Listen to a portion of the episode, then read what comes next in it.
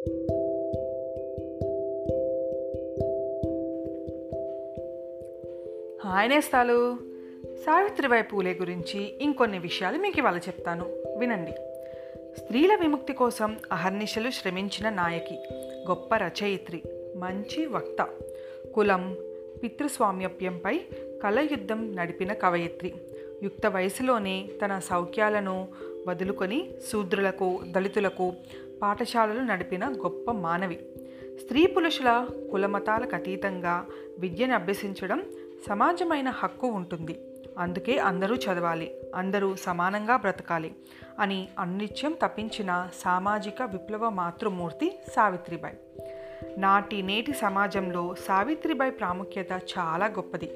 ఆమె తన భర్తకు తోడు నీడగా నడవడం మాత్రమే కాక స్వయంగానే ఆమె సామాజిక విప్లవ మాతృమూర్తి. ఎన్నో అవరోధాలను అధిగమిస్తూ గొప్ప సృజనశీలిగా స్ఫూర్తిదాయనిగా ఎదిగిన నాయకురాలు. పంతొమ్మిదవ శతాబ్దంలో ఆమె సాగించిన కృషి ముందు కులం వర్గం లింగవక్షం వంటి శక్తులన్నీ తలవంచక తప్పలేదు. విస్తృతంగా ప్రచారం నిర్వహిస్తూ అనేక ఉద్యమాలు నడిపారు. వితంతువులకు వివాహాలు నిర్వహించారు. పద్దెనిమిది వందల ముప్పై ఒకటి జనవరి మూడున మహారాష్ట్రలోని సతారా జిల్లా నమ్గాంలో సావిత్రిబాయి జన్మించింది. తొమ్మిదేండ్ల వయసులోనే జ్యోతిరావు పూలేను వివాహమాడింది. నిరక్షరాస్యులుగా ఉన్న సావిత్రిబాయికి భర్త జ్యోతిరావు పూలే మొదటి గురువు. విద్యాజ్ఞానం నేర్పి సామాజిక ఉపాధ్యాయురాలిగా తీర్చిదిద్దారు. పద్దెనిమిది వందల నలభై ఏడు నాటికి భర్తతో కలిసి సూత్ర కులాల బాలికల కోసం పూణేలో మొదటి పాఠశాల ప్రారంభించారు. ఈ పాఠశాల నడపటం ఉన్నత అగ్రవర్ణాలకు నచ్చలేదు. దీంతో సావిత్రిబాయిపై వేధింపులకు భౌతిక దాడులకు పూనుకున్నారు. పాఠశాలకు నడిచే దారిలో ఆమెపై బురద జల్లడం రాళ్ళు విసరడం అసభ్య పదజాలాలన్నీ వాడటం వంటివి చేసేవారు. బురదతో మలినమైన చీరను పాఠశాలకు వెళ్ళిన తరువాత మార్చుకొని మరలా వచ్చేటప్పుడు బురద చీరను కట్టుకుని వచ్చేది. ఎవరైనా అడిగినప్పుడు ధైర్యంగా నా విధిని నేను నిర్వహిస్తున్నాను అని చెప్పేది. అయినా రోజు వేధింపులకు విసిగి ఒక్కరోజు ఒకటి చెంప పగలగొట్టింది. పట్టు వీడక వారు సాగించిన విద్యా ఉద్యమానికి తక్కువ కాలంలోనే సహకారం గుర్తింపు లభించాయి. ఒక ముస్లిం వ్యక్తి తన ఇంటిని బయ బడికి కేటాయించాడు. కొంతమంది పుస్తకాలు సేకరించారు. మోరో విట్టల్ వాల్వేకర్ దియోరావ్ వంటి ప్రముఖులు పాఠశాలల నిర్వహణకు సహకరించారు. పద్దెనిమిది వందల యాభై ఒకటిలో మరలా పాఠశాల ప్రారంభించారు. బాలికల చదువు కోసం విద్యార్థి వృద్ధి కోసం సహకరించాలని ఆమె విజ్ఞప్తి చేసింది. పిల్లల్ని కనాలనే కోరికని త్యజించి ప్రపంచమే ఇల్లుగా చేసుకుని అనాథల్ని అక్రమ సంతానంగా పుట్టి రోడ్ల పాలైన బిడ్డల్ని తన బిడ్డలుగా చేసుకుంది సావిత్రిబాయి. పంతొమ్మిదవ శతాబ్దంలో కుల వ్యతిరేక ఉద్యమాల్లో స్త్రీ హక్కుల పోరాటంలో సావిత్రిబాయి నిర్వహించిన పాత్ర మరువలేము. నాటి సామాజికోద్యమాల్లో నాయకత్వ స్థానాల్లో నిలిచిన ఏకైక మహిళ సావిత్రిబాయి. బ్రాహ్మణీయ ఆధిపత్య వర్గాల చేతుల్లోనూ ఉద్యమాలకు ప్రత్యామ్నాయంగా సాగిన పోరాటాల్లో శూద్రుల పక్షపాతిగా అగ్రభాగాన నిలిచిన మహిళలను చైతన్యులను చేశారు. పద్దెనిమిది వందల యాభై రెండులోనే మహిళా సేవా మండల్ పేరిట మహిళా సంఘాన్ని స్థాపించారు. వితంతువుల పట్ల వివక్ష అక్రమ సంతానం పేరిట శిశువుల హత్యలకు వ్యతిరేకంగా వివిధ పోరాటాలు నడిపారు. అనాథ బాలలు శూద్ర బాలికలు అందరూ తమ బిడ్డలేనని భావించారు.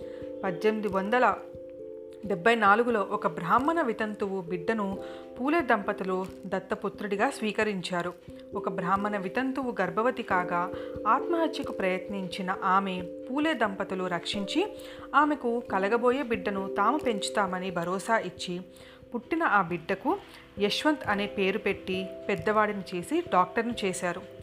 పద్దెనిమిది వందల డెబ్బై మూడులోనే సత్యశోధక్ సమాజ్ సమాజం మహిళా విభాగం పేరిట కులాంతర వివాహాలు అనేకం జరిపించారు. భార్యను కోల్పోయిన ఒక యువకుడికి తన స్నేహితురాలి బిడ్డతో పెళ్ళి చేశారు సావిత్రిబాయి. పురోహితుడు లేకుండా ఒక వివాహం జరపటం చరిత్రలోనే మొదటిసారి అది.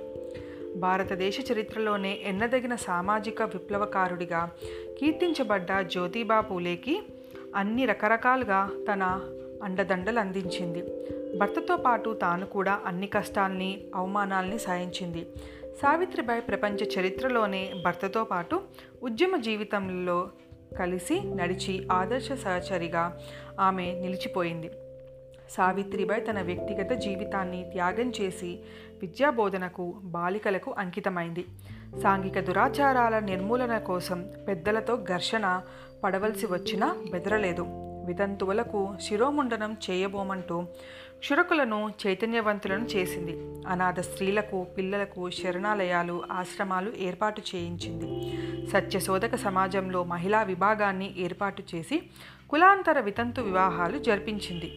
పద్దెనిమిది వందల తొంభైలో భర్త జ్యోతిరావు పూలే మరణిస్తే అంత్యక్రియలు జరిపే సందర్భంలో బంధువులు దత్తపుత్రులు ఘర్షణ పడుతుంటే తానే చితికి నిప్పంటించింది. అంత్యక్రియలు పూర్తి చేసింది.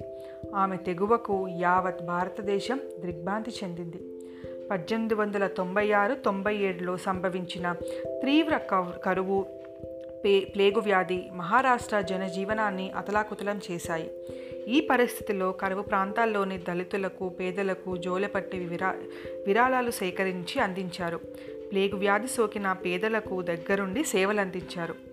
పద్దెనిమిది వందల తొంభైవ దశకంలో పేగు వ్యాధి బారిన పడి పిల్లల కోసం వైద్య శిబిరాలు నిర్వహించింది. దుర్భరమైన కరువు పరిస్థితిలో కూడా రోజుకు రెండు వేల మంది పిల్లలకు భోజనాలు పెట్టించింది. పద్దెనిమిది వందల తొంభై ఏడవ సంవత్సరం మార్చి పదిన ఒక పిల్లవాడికి సేవ చేస్తుండగా ఆమెకు ఆ వ్యాధే సోకి మరణించింది. సావిత్రిబాయి పూలే గొప్ప కవి.